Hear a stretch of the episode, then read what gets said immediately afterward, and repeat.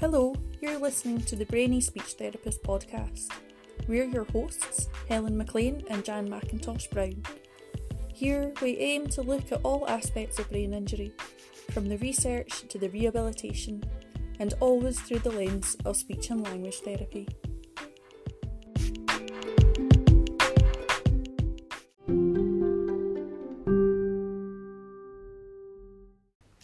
Hi, everybody. Welcome to the next episode of the Brainy Speech Therapist podcast. I'm Jan McIntosh Brown. And I'm Helen McLean. We thought that we'd spent some time talking about cognitive communication, and therefore spending a bit of time talking about aphasia might also be of benefit. And it is also Aphasia Awareness Month next month, so June 2022. Personally, I wouldn't say that I've worked with a lot of people with aphasia. Probably in my 11 years of working with people with brain injuries, I've worked with less than a dozen people whose predominant issue is aphasia. However, as speech and language therapists, it is one of our key areas of focus. And also, I've never worked in an acute hospital setting or on a stroke ward, so my experience of aphasia is usually when people are about six months into their recovery. So, what I might talk about today is taken from that perspective. We would love to talk to speech and language therapists who support people in acute and subacute, so please get in touch with us. What about you, Helen? What is your experience of working with people with aphasia? So I'm in a bit of a different position to yourself, Jan. Um, when I first switched from having briefly worked in paediatrics into working with an adult caseload, I spent the first few years of my speech and language therapy career working across various acute stroke units and also in community stroke rehab. Um, and so, yeah, in those settings, the majority of interventions, if I was providing um, therapy related to communication was actually focused on aphasia and in its various forms. Um, I think it is obviously worth mentioning that, of course, as speech therapists um, working in stroke, um, I had my fair share of dysarthria and dysphagia patients, but that's there are whole other types of topics that we're not going to cover today. Um, but yeah, so certainly I had a good few years of working in a few different stroke units and then working in outpatients and community. Um, and it's interesting, even working in a community setting, um, you're saying that you, you would see people around six months um, a lot of the time working in my community setting. People would maybe only be maybe a couple of months um, post stroke, um, finding people hadn't really been in the hospital for that long. Um, so it sounds like I was maybe seeing people at quite an earlier stage to yourself. Even in the community. Even in the community, yeah, yeah. Because this will be different in lots of lots of different areas, but a lot of the time, if someone is maybe maybe if someone's predominant difficulty post stroke has been language, um, they're maybe not kept in hospital for very long. I have to confess, I do often say that to our people when we're working on quite uh, discrete skills or finite skills, I'll say to them, these issues are not enough to keep you in our centre, mm. you know. Um, mm-hmm. We find that people will get discharged with communication difficulties even from our setting. So, yeah, I can understand what you're saying. So, if someone's functionally able yeah. and it's predominantly communication difficulties, that person will go home for mm, therapy. And yeah, if they've maybe managed to become quite medically stable quite uh-huh. quickly, maybe nothing too significant from a physical point of view. Um, and maybe you know they're going to be able to function at home. They can get around the house and they might be able to just kind of do all their activities of daily living relatively well or they've got family that can support them quite well, um, then they are quite good candidates for going home quite promptly. Wow. Um, and there'll be, you know, I think we could have lots of discussions over the rights and wrongs of that. Um, but obviously, you know, acute NHS hospitals, I'm sure up and down the country, are um, having having difficulties with kind of supply and demand and mm-hmm. bed management. Um, and so yeah, I'm sure maybe my speech therapy colleagues out working in those environments now you might be thinking the same that these are the patients that are perhaps could benefit from staying in hospital for a little bit longer, but um, that's well, in my experience, not often the case. Or even if the person isn't still in hospital, at least being afforded the the rehabilitation mm. at home. Mm-hmm. But from our conversations, Helen, doesn't sound like you kind of get that opportunity. I mean, I would say we're just with lots of changes that have happened in, in recent years, that perhaps waiting lists are longer. It's taking longer for people to get picked up for ongoing therapy once they've gone home. They're not going to, someone in the community will never get the same intensity of input as someone within a, an acute site. Um, but and there's lots of reasons why that would happen. It's not just because they are at home; they're less deserving. It's not about that. Um, there's going to be, you know, what is that person's, what's the impact of that person's communication difficulties, and I'm sure therapists again up and down the country will look at each case individually, and if there is someone that maybe needs to be seen you know, two or three times a week, there's going to be hopefully ways and means of that happening. And that's where I would say, you know, there's a huge shout out to our speech and language therapy assistants can be really helpful in those cases. So you've maybe got a therapist that is making contact and offering a session and it might only be maybe once a week or once a fortnight, but perhaps there's assistants that are working on that. And I'm sure you're the same, Jan the work on on any communication difficulty doesn't start and finish during your speech and language therapy session.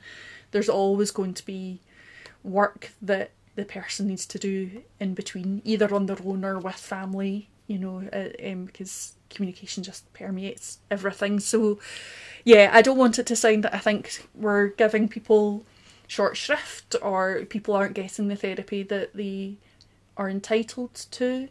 Um, it's just acknowledging with everything with the NHS that that that there's demands coming in lots of ways, and I'm sure that there are you know I've thought it myself sometimes over the years you know that there are people you would want to see more, but for various reasons it's just not workable at that point in time, um, and it's often as well.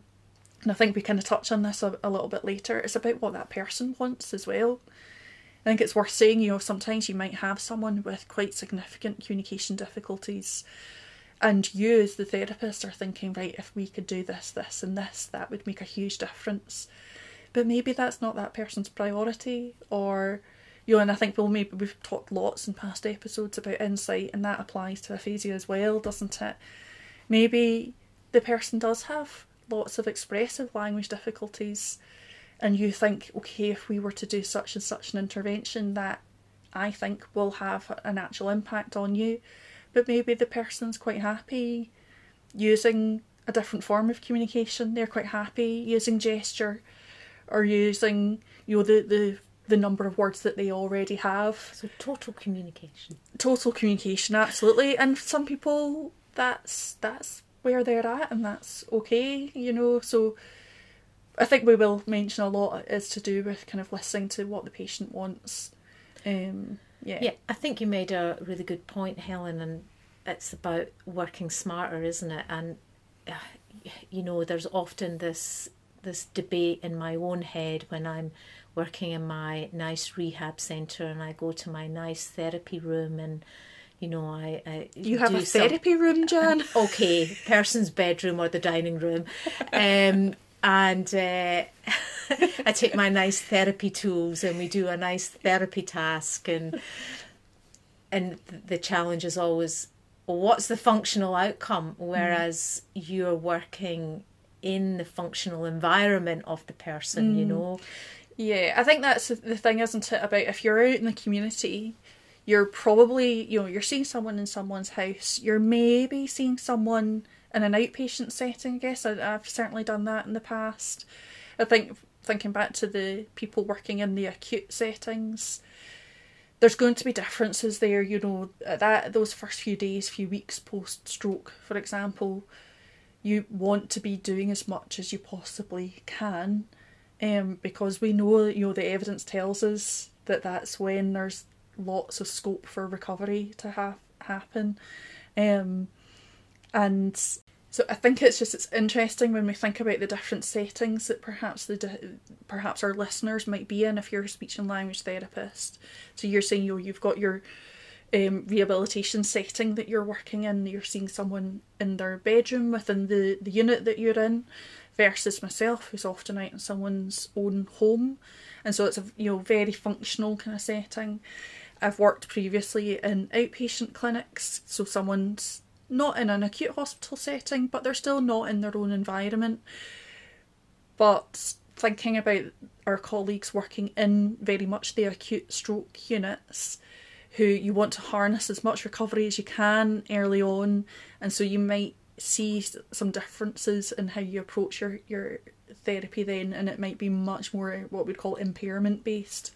Um, that you are maybe working on very much core um, skills around, for example, what what we'd call semantics, or something to do with um, phonology, you know, and, and I know I may be throwing in words that perhaps if you're not a speech and language therapist, you're not familiar with, but I think it, there is that bit of a difference that can happen for those first maybe few days, weeks, sometimes months, um, that the focus is very much on, okay, what is the impairment that we're seeing and what can we actually do to try and change that? Perhaps it changes a little bit further down the line into becoming okay what's the actual functional output of uh, impact of this and what can we do to help? Yeah so I think we do cover sort of impairment and evidence based practice later in our chat. Mm-hmm. Let's go back to basics a little yeah. bit, just in case, like you said, there are people listening who maybe don't know or don't have, you know, a good basis of what aphasia is or dysphasia. I mean, do you have a preference for words? I I always say aphasia. I don't use the dis words. Yeah. I feel like that's something that doctors are still getting trained in. and I've had conversations with many a, a medic or a nurse when I was still in hospitals. Um, and yeah, yeah, maybe everyone, maybe people could let us know what they prefer. Yeah, we could do a poll. Yes. okay, so aphasia. What is aphasia? So Helen and I were just chatting before the podcast about maybe talking a little bit about the overlap between you know the types of brain injuries that you know you might see aphasia in. So i don't know if this is where we're going to we're going to explain it in detail. Well i'm just going to go ahead and do that. So uh, yes. So a traumatic brain injury is where a brain the person has hit their head in some way. It could be a fall, it could be an assault, it could be a road traffic accident, and the brain has eh, hit the skull in some way, and then you know the impact has also then thrown this, the brain to the other side of the skull. So there's damage quite diffuse damage. And then there are a number of difficulties across an, a range of areas. Aphasia is more likely associated with what's called a stroke, and so a stroke is where there's a, a a, a bleed in a blood vessel or a blockage in a blood vessel going to parts of the brain, and so that the area that's affected is quite is quite small or or quite focused as opposed to diffuse. So aphasia if if the person's damage is in the language areas of the brain then that is where the person will experience aphasia now as as i just sort of mentioned tbi traumatic brain injury it involves lots of areas of the brain. So it is quite likely that in the the brain, the language areas in the brain can be affected in that sort of injury. So you might have a person who has aphasia and a cognitive communication difficulty. You might have a person who's got just aphasia. You might have a person who's got aphasia and and some other difficulties to do with communication, such as uh, motor speech issues. But again, that's another topic.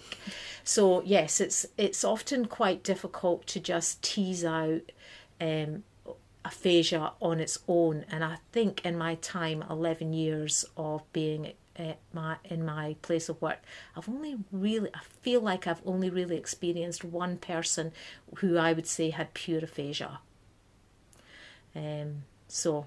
Yeah, and isn't that so interesting? Because mm-hmm. I think having worked in stroke for a few years and then making the switch to brain injury and, and having a few years in the middle where I was doing both it is interesting to see the difference in presentation in someone's communication difficulties. Um, so, as you're saying, Jan, you know, you can have aphasia, a language impairment, you can have someone with a, a, an acquired brain injury, a traumatic brain injury, um, who can have cognitive communication um, difficulties, and as you say, you can have someone who's got all of it. Um, but because of that focal nature of a stroke, aphasia tends to be kind of the predominant feature that comes through. Certainly initially, yeah, it? Yeah, absolutely. And I, I find my experience someone who has aphasia after a uh, an acquired brain injury, after a, say a TBI, they might be aphasic to begin with, but often, and I don't know if research backs this up, but, but certainly in my experience, the aphasia can actually kind of spontaneously recover yeah. over time. Um, and so what comes through more and more is the cognitive communication difficulties. But it's worth kind of saying that someone who who's aphasic, it's a spectrum, isn't it? Mm-hmm. You know, it's not a case of all or nothing. And when we're talking about language, what we mean is someone's ability to understand what's being said to them, i.e., what they're hearing, to understand what they're reading, to be able to express themselves uh, express themselves verbally with the words that they're using or to write things down. So we've kind of got those four modalities that we might comment on. Um, and it's also and i think this is might be something we'll mention more than once but just to say right off the bat someone who is aphasic is still a competent adult aren't they? That it's not affected their intelligence and it's just changed their ability to get their message across or to understand what messages are coming to them. It's not about how smart someone is, which is, I think, is a really fundamental thing to get across. And we will touch a little bit on how to support someone who who's has aphasia. Um, I think that's a really fundamental fundamental point to who we are as speech and language therapists. I always sort of one of my primary values is you know that all our people are capable and competent communicators mm-hmm. and so you know that's that's that's my mindset and mm-hmm. that's what I work towards you know so yeah mm. really good point yeah. Helen thank you for that and I think just to kind of mention about that coexisting with the co- cognitive communication difficulties like we say it's a it's a everything is a spectrum you know and you can have people who are really quite severely mar- um, impaired um, in a in their aphasia, not so much in their cognitive communication, vice versa, or both. But when we're talking about cognitive communication, I suppose what I think of is if you've got someone who's maybe their attention's not that great or their memory's been affected, that can make it harder for them to maybe participate in language tasks because mm-hmm. keeping their focus on maybe the different types of therapy that I think we'll, we'll mention a few of might be hard or for them to retain maybe some strategies that you're giving them that might help them access words when they're having word finding difficulties. That's where we're meaning that cognitive communication can have an impact on aphasia. Um, yeah, is there anything else you'd want to add to that, but Jan?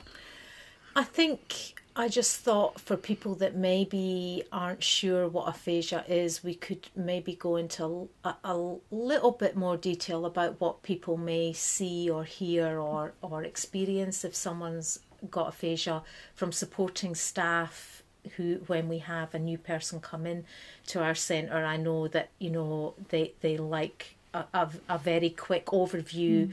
Of you know some of the communication challenges that they might experience, so uh, that might be useful, Yeah, isn't it? yeah. You know, So I suppose some of the kind of terminologies that we might use, uh-huh. like we would, so speech therapists, some therapists still very much think in terms of kind of areas of the brain, the Wernicke's areas, Broca's areas, and I think we've maybe mentioned them previously, um, that are kind of associated with the expressive and the receptive aspects.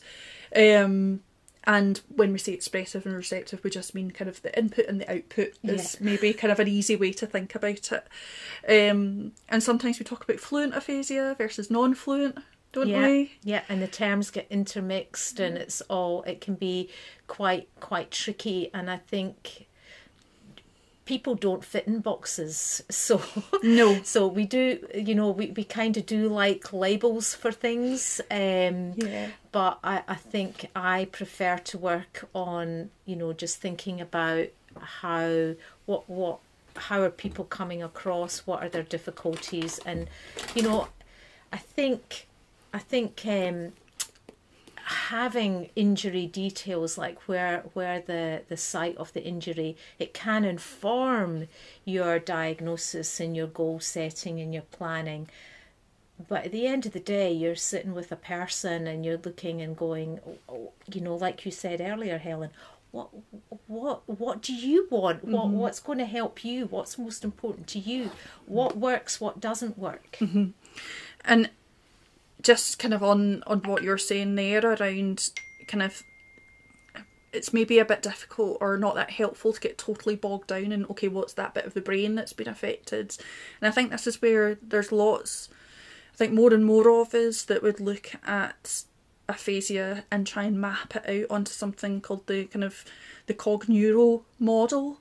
Um sometimes people call it the PALPA model um our speech therapist, I'm sure every stroke unit and stroke therapist has got the, the PALPA assessments out there.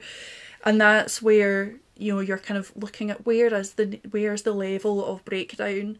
Um and I always have this to hand and I've got it right in front of me just now. Um the the clinician's guide to um, assessment and intervention in aphasia. Um and we'll put a, a link to it um in, in the show notes, but um, yeah, I think a lot of therapists, certainly since I did my training, this is what we were trained in, um, in working out, okay, well, where's the, the breakdown?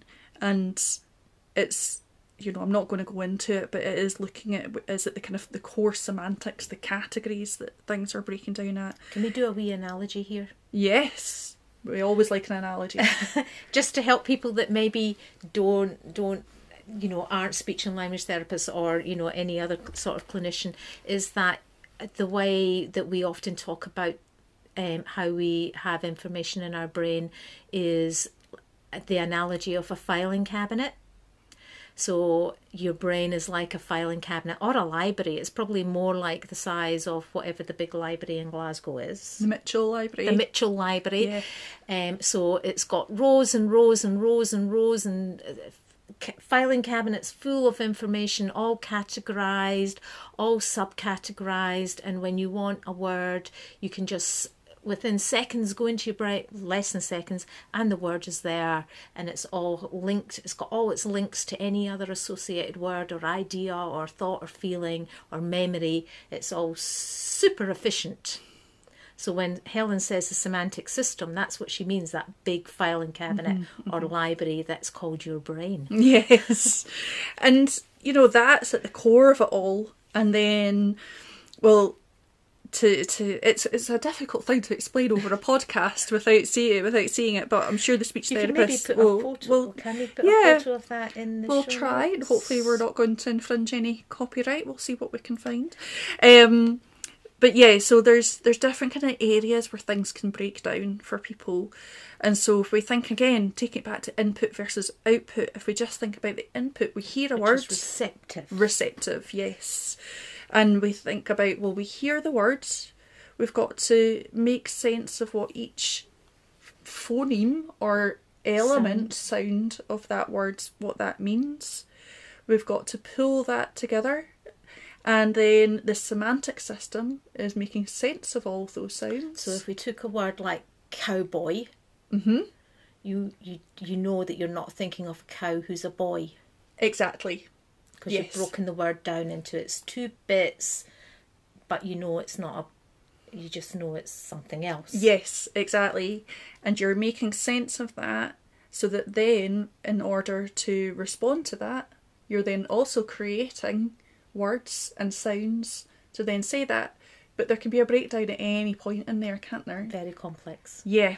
So, you know, when we think about just hearing that word cowboy, we've got a good six or seven steps potentially where in any one of those areas could be where something doesn't quite work in that filing cabinet, that section of the library. It's just not harnessing that that section as quickly as it as it used to.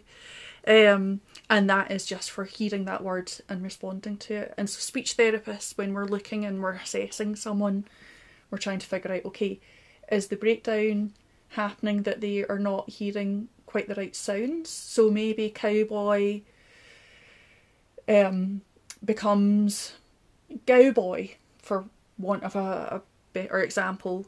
So, we know that we've said the right words to the person with aphasia but their what we call their phonological input lexicon, just to throw that word that phrase out there, is maybe not making sense of that, and they're hearing not hearing the k, they're hearing it as a g instead. The speech therapist out there listening to me making an absolute pig's ear of describing this model, I do apologise. um, but it's just to hopefully get across that sometimes, you know, people say, you know, what are you working on? We're working on um, This tiny little process, Yeah, which yeah. could could open the door to you know more fluent or more um, understanding of what's going on in the the person's world. Um, I just would like to say that you know what Helen's describing is. Even although we've got a lovely model mapped out here, and I'm sure we all know what Helen's uh, speech therapists know what Helen's talking about, even although it's you know six seven eight steps we know that it's probably mo- much more than that and this is very simplistic. And then helen's trying to explain it.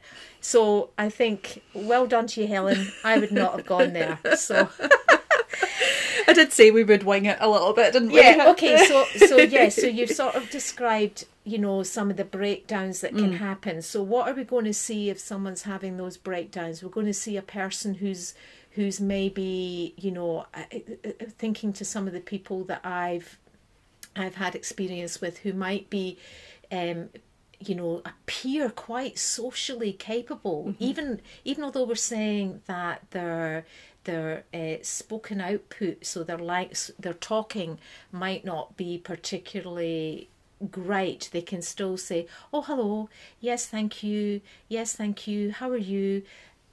However, that's the extent mm-hmm. of their verbal communication, and their understanding is is is not there either. They're just in a social sequence and they're able to perform. But if you if you ask them a question other than how are you? they they would not know what you were mm-hmm. saying. So they're using context and- Absolutely, that is it. So, you know, again, thinking back to being on a stroke unit, someone's sitting at their bedside, the person comes round, gives puts down the cup of tea that is quite likely if someone is really quite severely aphasic, they might not have been able to say, Yes, I want a cup of tea. But because I'm sure the staff will have had conversations with family members, they know that person has a cup of tea with milk and two sugars in it, for example. So the the staff know that's what that person enjoys. So then when that cup of tea is put down in front of them, of course as soon as you give something to someone the automatic response is to say thanks. Yeah. And so that person has had that social context, something has been given to them. It's they they probably very well recognise it's a cup of tea as well. You know, unless you know we could get into a whole other area of thinking about visual Yeah, difficulties yeah, and yeah, things, yeah. but let's not go there.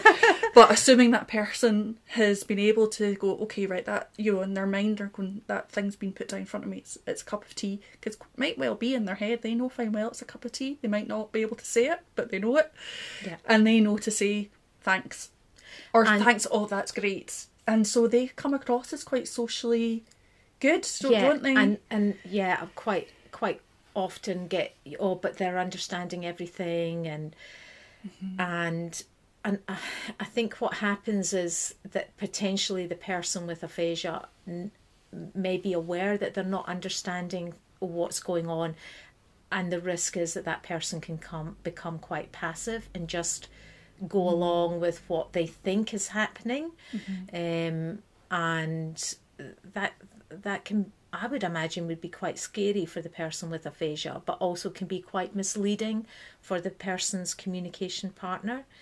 Um, Yeah, I'm thinking of, you know, again, back in stroke units, I would have exactly that. Maybe other disciplines would say, oh, I think their understanding's really good. But we think about all these other cues that you're maybe giving that person.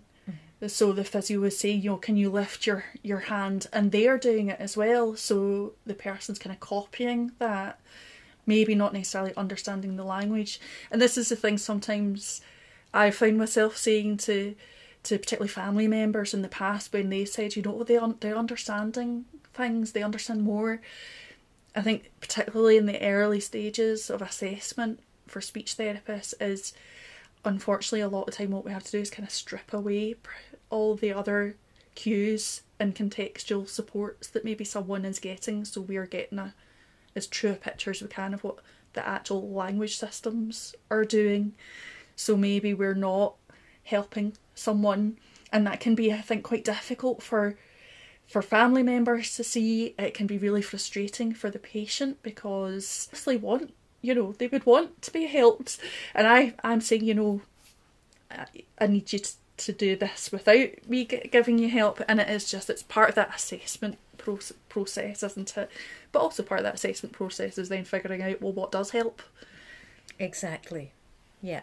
Barriers and facilitators. yes Um, okay, and then so we talk about expressive, and Helen did describe that in the in her model as well. About so once once you have this concept that you want to explain, you then have to go into your library or your filing cabinet and find all the sounds that make up that word, and then do your your motor plan and getting your you know get, getting potentially other words in a sentence as well. So you're not just doing it for one word, um, getting your grammar right, getting your your muscles all planned, and then actually getting your muscles and voice to produce what you're what you're wanting to Yeah. express. And we're back to that idea of it being a kind of a whole range, whole spectrum of difficulties. Maybe people can get single words out, but then, like you mentioned about grammar, maybe pulling those words together to make a sentence is difficult.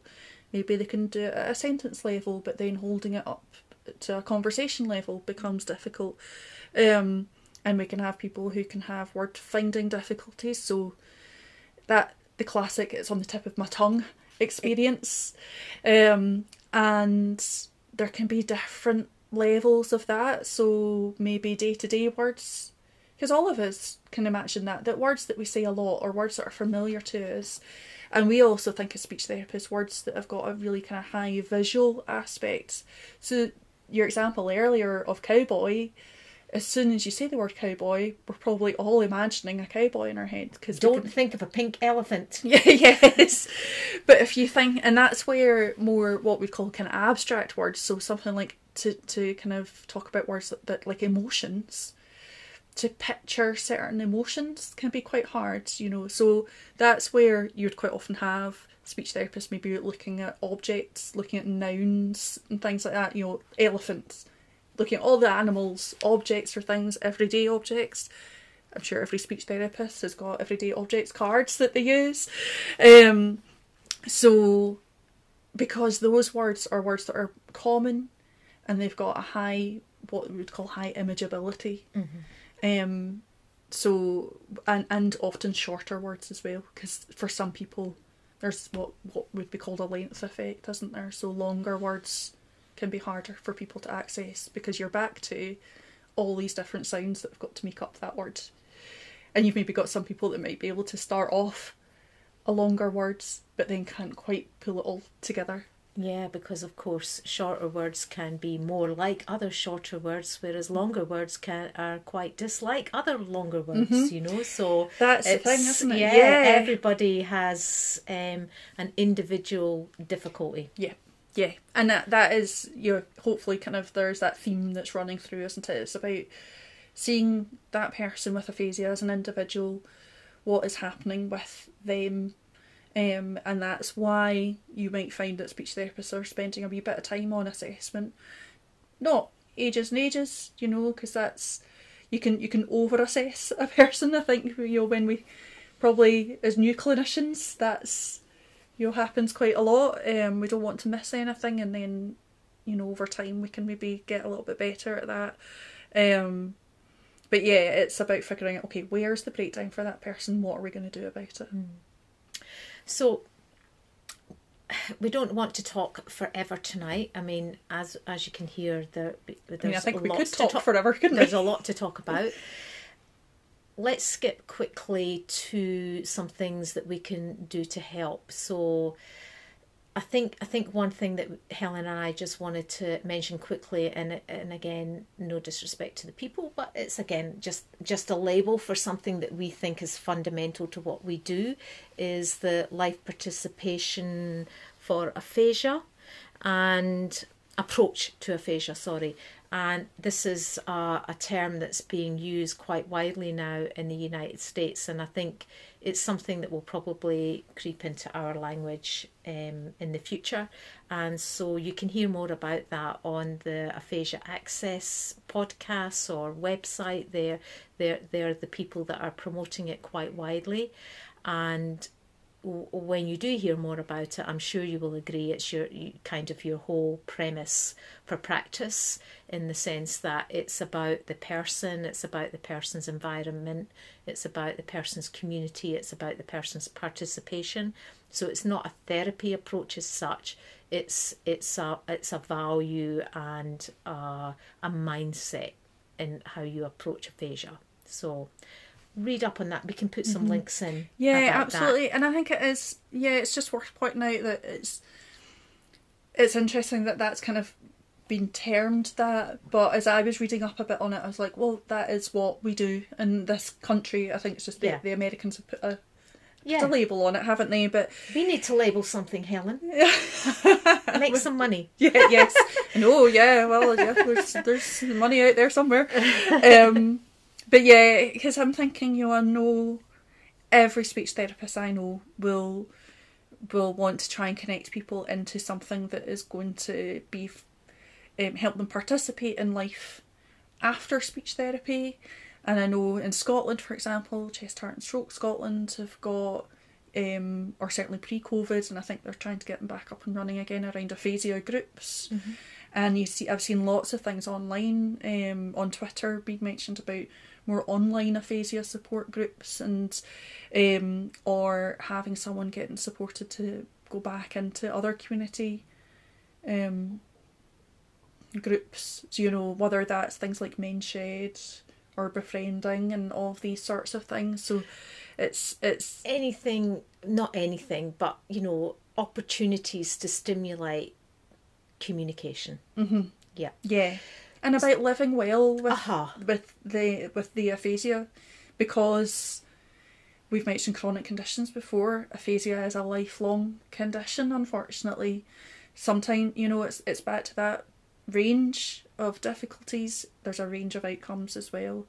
Um, unfortunately, for some people, their aphasia mm, continues to be really quite marked for them and has a massive impact. I don't. Um, I don't know much about this, Helen. There is a, a a webinar that we can put a link in to the show notes for. That they're doing some research in the United States that are actually looking at factors that predict outcomes. So you know, brain scans and Right. blood blood flow in the brain Okay. and all these sorts of factors where they can actually predict how a person will recover from Right. aphasia, which Wow. I think is really astounding, you know. Mm-hmm. But um, before we go into more nitty gritty speech and language therapy stuff, very quickly, why don't we talk a little bit about total communication? Because if there are families out there thinking, you know, well, what can I actually do to help? Mm-hmm. Um, and maybe some general communication strategies as well, not just total communication, but you know, how how do we support? How do people in the community support people with aphasia? Yeah, absolutely. And I think this is such a core thing for speech and language therapists that that's something that we constantly are encouraging other people to kind of to understand and to be there in the longer run. So yeah, I mean I think a few things. First and foremost, just to repeat myself, it's about remembering that that person with aphasia is a capable, capable, competent communicator. Um, they are just as smart as they always were. It's just about a different type of communication. And I would say one of the big things is just about being patient and letting that person have time. Remembering that it can be a really frustrating thing for that person. They know what they want to say if it's an expressive language dif- uh, difficulty that they have, and they've maybe got other ways of communicating that will take longer. Because this is, I remember hearing it from someone who's an, a user of alternative and augmentative communication AAC they basically said, you know, the, the frustrating thing about having to maybe use an iPad to communicate or using a computer is nothing, as, as fancy as all these things are, nothing is ever going to be as quick as actually just talking. And someone with aphasia just wants to talk.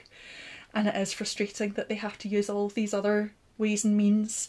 So if you're the person helping that person, listening to them, being their communication partner, be patient with them. I think just a few other kind of practical things. Reduce distractions, you know. Turn the radio off if you're having a one one conversation, the telly off. Life is full of distractions. And you're making life harder for yourself as well because you will want to try and focus on that person as much as you can. And we all struggle when there's other distractions going on, so reduce them. Total communication. So be creative, I think, is the thing. Use whatever is around you. You might be um, in- helping them to understand you by maybe writing things down, by drawing something, by explaining something in a couple of different ways. Showing something on your phone, an old photo or a map, or Absolutely, any of these things. And likewise, if that person has got difficulty expressing themselves, then encourage them to show you things on their phone, to write things down. Um, maybe they are using an app. There's lots of apps that you can get now for your phone that you someone might be able to type something in, or have um, pre-programmed phrases that allows them to ask for things in shops and what have you. It gives them a little bit more independence they might not be even using something as high tech as an app. It might just be that they've got pen and paper and they're writing things down, or they've got some communication charts with maybe keywords or phrases written on it. Do you know? what I'm just remembering, Jan. Remember a few years ago, still when I worked in in hospitals. We had a referral for a gentleman who'd come in for something completely unrelated to anything to do with. It it wasn't a stroke. I think he'd maybe just come in for a routine operation on something but he had had a stroke a few years previously and he had expressive aphasia comprehension absolutely fine. He communicated by writing things down. And the referral was because he couldn't speak. But what we had to try and get across was actually he he was still a, an effective communicator. Functional communication. this is just how he communicated. He wrote things down, and you know he was a good few years after his stroke, and he he was quite happy. That was what he was doing, and he didn't want to to see us again. You know, because he's like, what's he was able to convey. You know, what's what would be the point of doing this? Stop seeing the disability, see the person. Eh, oh yeah, exactly. and I get that for people they want to to kind of do the right thing, but it is yeah. Yeah. th- that's that's how that person was able to function, you know, and they were happy. I think some other things for me, uh, thinking of of uh, maybe not so much strategies, but ways to approach this situation is that you know, remember that you're you're all in this together. It's okay mm-hmm. for you to feel, you know, overwhelmed or get stuck in a conversation or get stuck on a point, and for you to feel frustrated about that. And and so, it's it's okay to say be honest and say I'm not getting this. Let's take a break, take a step back, take a pause you know, or even, you know, if the person, you know, you might need to distract the person or go on to a topic that's more easy or more familiar and try again later, you know, mm-hmm. or yeah, I think I think that's important too. I I think the other thing that I often find quite quite interesting as a speech and language therapist, as I often say, stop communicating with the person. I don't mean stop communicating with the person, I actually mean, you know, reduce the amount of commu- uh, input mm-hmm. that you're giving. Mm-hmm. You know, don't keep talking at the person, give them a moment, mm-hmm. shorten what you're saying, put in breaks you know just just step back a little yeah. bit you know? Yeah. Um and also can i say the person unless this has been otherwise assessed and documented doesn't have a hearing difficulty. Yes. So don't raise your voice. Yeah.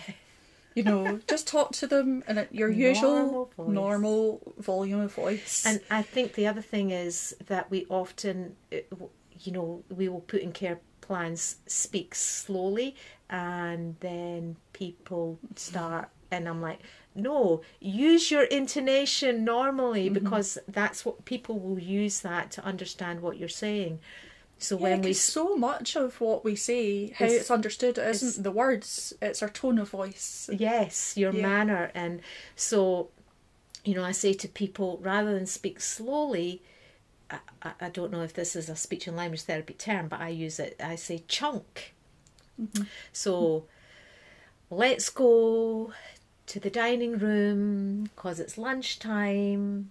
We'll get something to eat. Mm-hmm. You know, so I mean, that's just off the top of my head, you know. Mm-hmm. But, you know, reduce the input, reduce what you're saying, and um, give the person time. And yeah. I think you mentioned patience, which is, yeah. And, and I think what you said about being okay with sometimes it's not going to go perfectly and you might not you might not understand what the person's saying to you. They might not understand um you know it, it goes bo- it goes both ways. And that's okay because it's back to no communication is perfect all the time. Mm-hmm. um we and all have communication breakdowns but it's just kind of saying I'm really sorry, I'm not understanding what you're saying. Acknowledging the difficulty, acknowledging yeah. the person might be feeling frustrated or, mm-hmm. you know, unable to to get yeah. their point across. And you are trying your best. I'm sorry, I'm not understanding you. Can we maybe move on and come back to it? Because even go things, for a walk, even yeah, break break I mean, the tension. I mean, again, and I say this because speech therapists, it's not like we get it perfect all the time. No. and I'm thinking back to just recently, I had a gentleman, and he does use an iPad to to communicate, um, kind of at single word level, and I'd been asking him questions about his family, and he was writing, um, some answers, and then um, I think I'd asked him questions about, I think he was having it coming up for exam time. But then he wrote the words Duke and I was like, Duke, you know, and I'm thinking, oh no, is he, have I missed something that his spelling's not actually as good and um or or he's gone off topic or something. But no, he was trying to tell me that actually his um, child was doing the Duke of Edinburgh Award as part of you know the kind of school school program. So that was he knew perfectly well what he was getting across, and it was still on the topic of talking about his children, but just that subtle change from talking about core school subjects to actually here's the additional thing that he's doing and that single word I didn't pick up what he was meaning.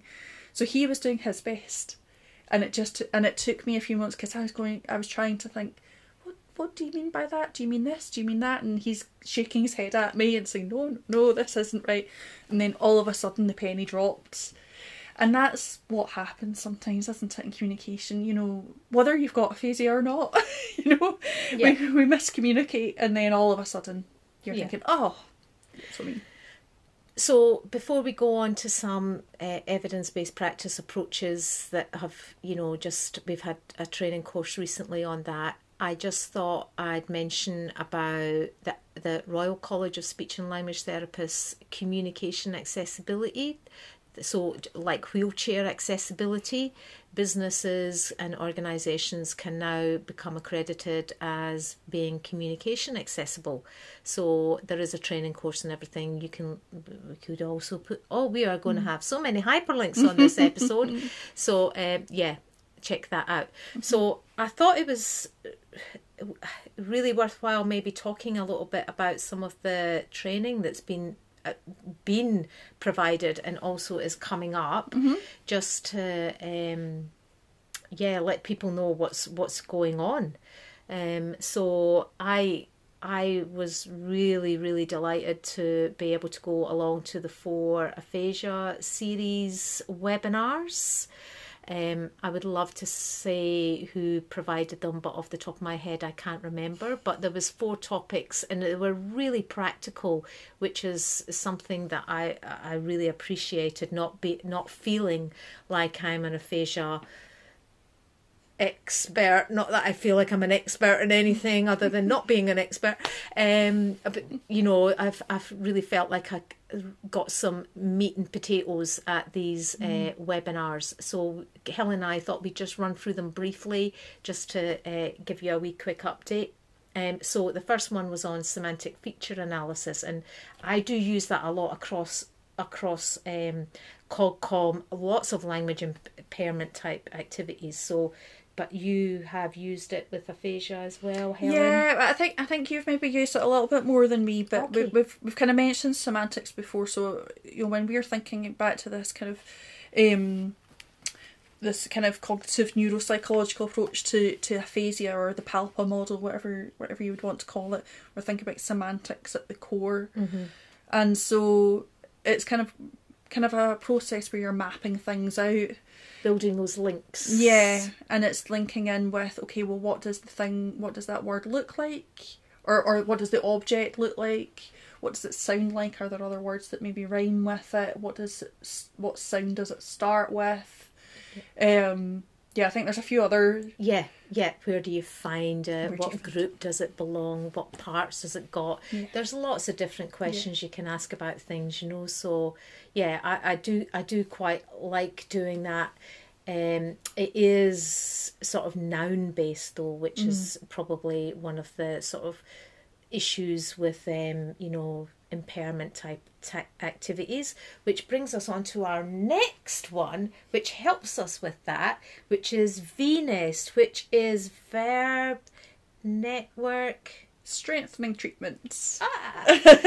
and you've used this more Yeah, I've actually used this a little bit more than I have semantic feature analysis, which I guess that just maybe just shows the the people that I've had coming through. But yeah, so so VNest um is we kind of your verb network strengthening treatment. So the kind of focus around that is on verbs. Um, you're looking at ways of building up subject, verb, object phrases.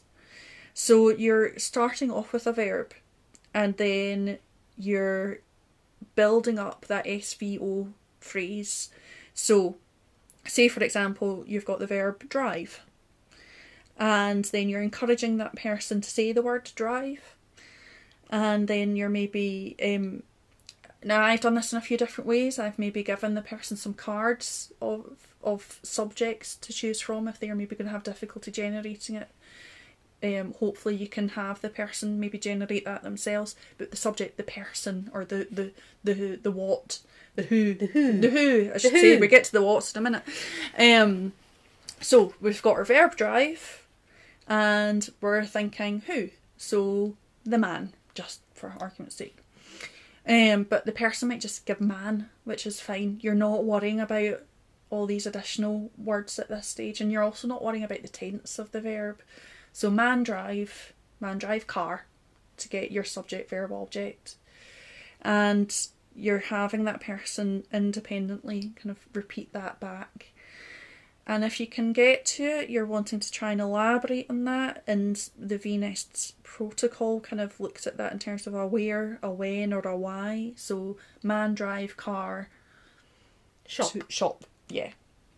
And I've had some people who can just automatically change the verb to man drives car, you know, or a man driving. Yeah, it just sort of automatically you're Yeah. going into those deep That's kind of not really your kind of primary aim. You're just trying to build up a sentence. Yeah.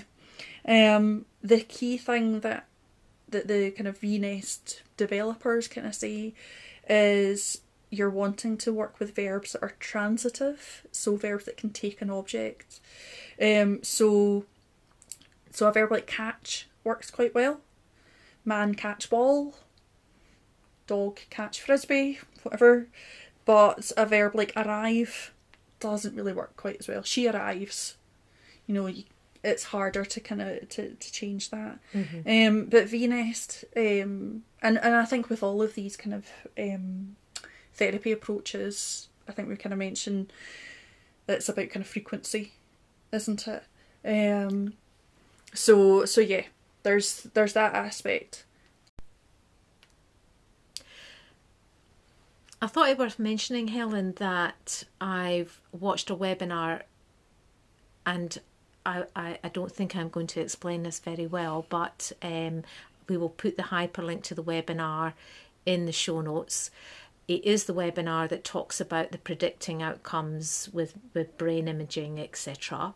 So it's quite quite a complex webinar, but this webinar also talks about uh, semantic feature analysis and VNest, and they they talk about those two approaches, and there's a couple other approaches. Those two approaches are the ones that mirror brain processing that occurs in people without aphasia. So that's saying that when someone with aphasia is completing these exercises, their their brain areas are being stimulated the same as they would be with a person without aphasia. So I think that's really good evidence for us that these approaches are of value. Yeah, absolutely. So, so the other one that we were going, other couple of approaches that were talked about in this aphasia series were scripting, mm-hmm.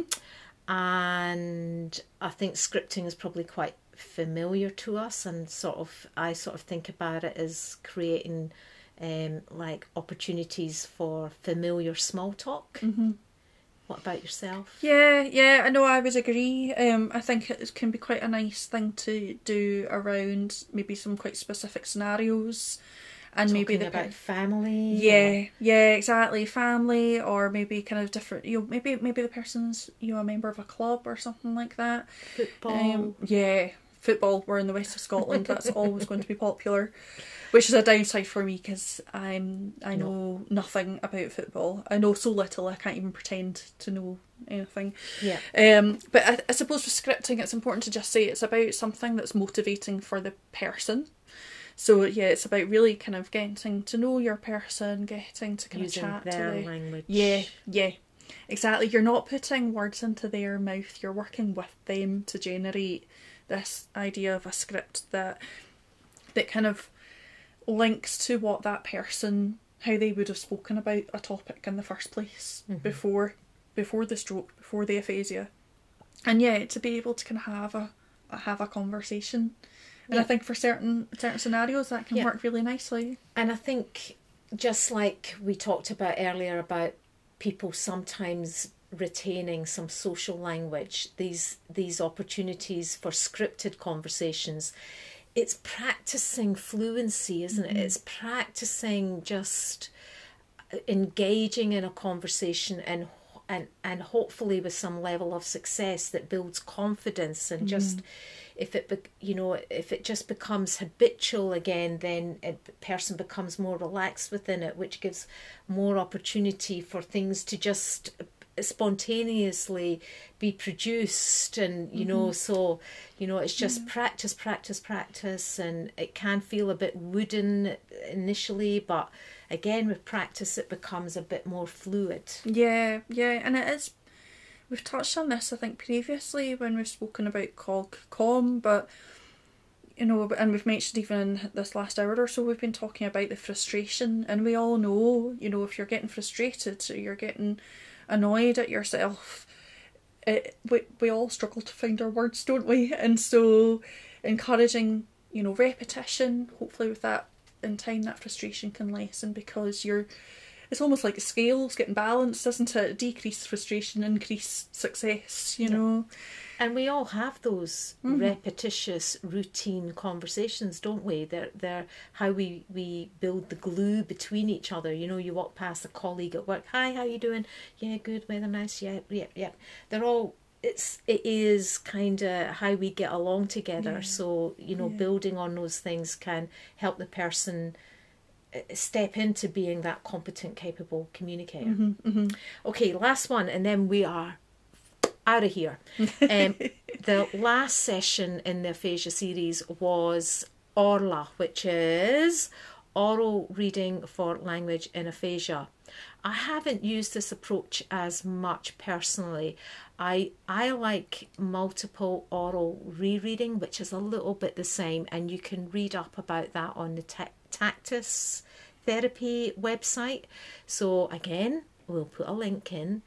But Orla is where the clinician, so the therapist, will provide a written paragraph, say, and the therapist will read it aloud to the person, pointing to the words as they go, and then the the person will be encouraged to read this again with the therapist so the the person's reading aloud what they can and pointing to the words as they go and just you know, repeating it as oft, you know, as frequently as needs to be done so that the person develops some verbal output. And then the therapist will then ask the person to identify certain words within the passage. And then the person will be asked to read certain words within the passage. And then the person will be asked to um, read the text independently just like a little case that to share that is that I often use a text that may be familiar to people. So I was working with a young man um, who had significant word. He was very verbal, but he had significant word finding difficulties and reading difficulties, um, and we used a prayer because he was a person of faith. So we used a prayer that was quite familiar to him, and so just getting him to read the prayer and and do all those tasks um, to build not just his reading, but also his verbal fluency. So the fact that he could say full sentences and even you know a short paragraph of full sentences without any breakdowns and then you can then move that on to getting rid of the written text and can he still maintain his mm-hmm. fluency so i think that's something that we're really good at mm-hmm. is adapting tasks mm-hmm. to suit the person yeah person's individual needs yeah yeah, I would say just as a very brief um, shout out um, to to all those speech therapists out there that we are very good at adapting um, therapy tasks to to match individuals, aren't we? You know, um, I think I think people maybe don't recognise that um, amongst the kind of their their colleagues, um, but I I'm always um, amazed and inspired by my colleagues who can kind of think, okay, well I did this with this person, I want to do something similar, but actually mm. I need to change it a little bit to work for for this individual. Um, and speech speech therapists out there, you're doing a great job because I'm yeah. sure you're all doing that all the time. Um, yeah, and I think you wanted to mention one or two. Oh yes, oh yes. Okay, so uh, there has been a lot of training opportunities this year, and thank you to everybody who's doing that for us. There is a training day which will be a day or two after you hear this podcast because it's the 26th of May. So it's really soon. But um, just in case, you never know, you might not be doing anything and want to join in. It's at the it's UCL um, Aphasia Symposium. It is that's University City. Yeah. College, no, University College London. I know there's two down there. Um, so that is available. That's a hundred pound. That's a a webinar. And then there is the ICAP training days, which is happening, I think it's October.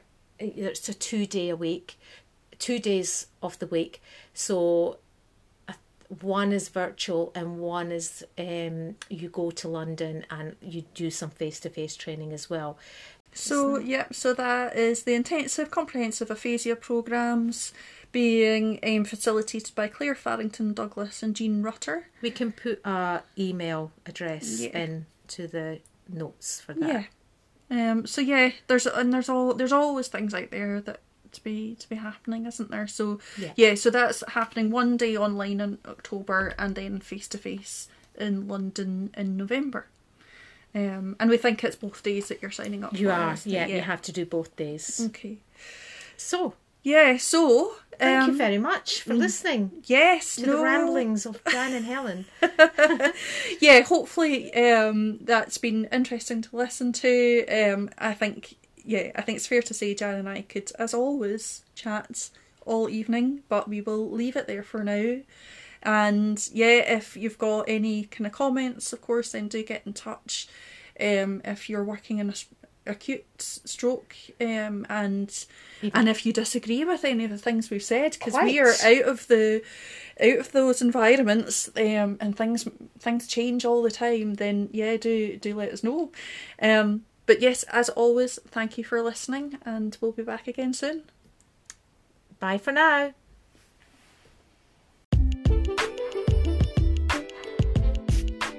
The opinions and views expressed in this podcast are of the individual and should not be considered professional advice. If you have a brain injury, suspect you have a brain injury, or think someone you know has a brain injury, please seek dedicated professional advice.